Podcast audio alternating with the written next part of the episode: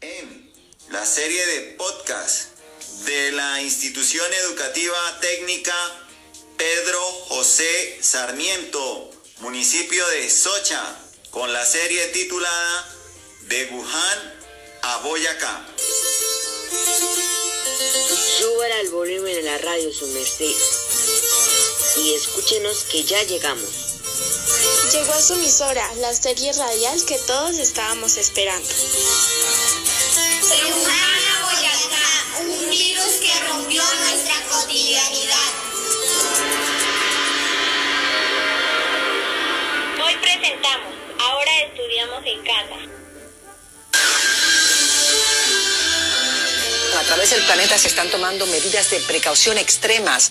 para Aplicaremos un aislamiento preventivo obligatorio para todos los Hoy son colombianos. más los países que están perdiendo terreno para frenar el virus a través del globo.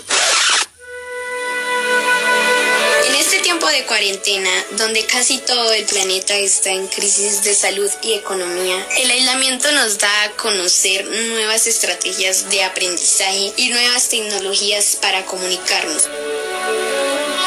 Hoy en día existen métodos muy ingeniosos para aprender en casa, pero aún así extrañamos el colegio y nuestras clases presenciales. El día de hoy, Julián, Santiago y quien les habla, Dana, los acompañaremos en esta serie radial.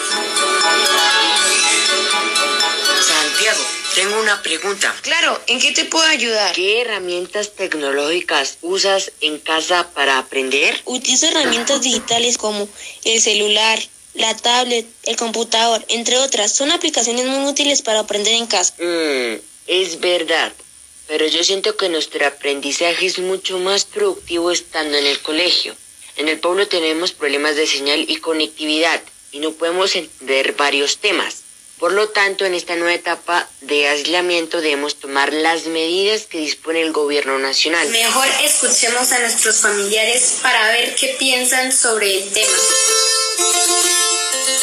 Pues la verdad, estar en clases presenciales es mucho mejor para el aprendizaje de mi hijo.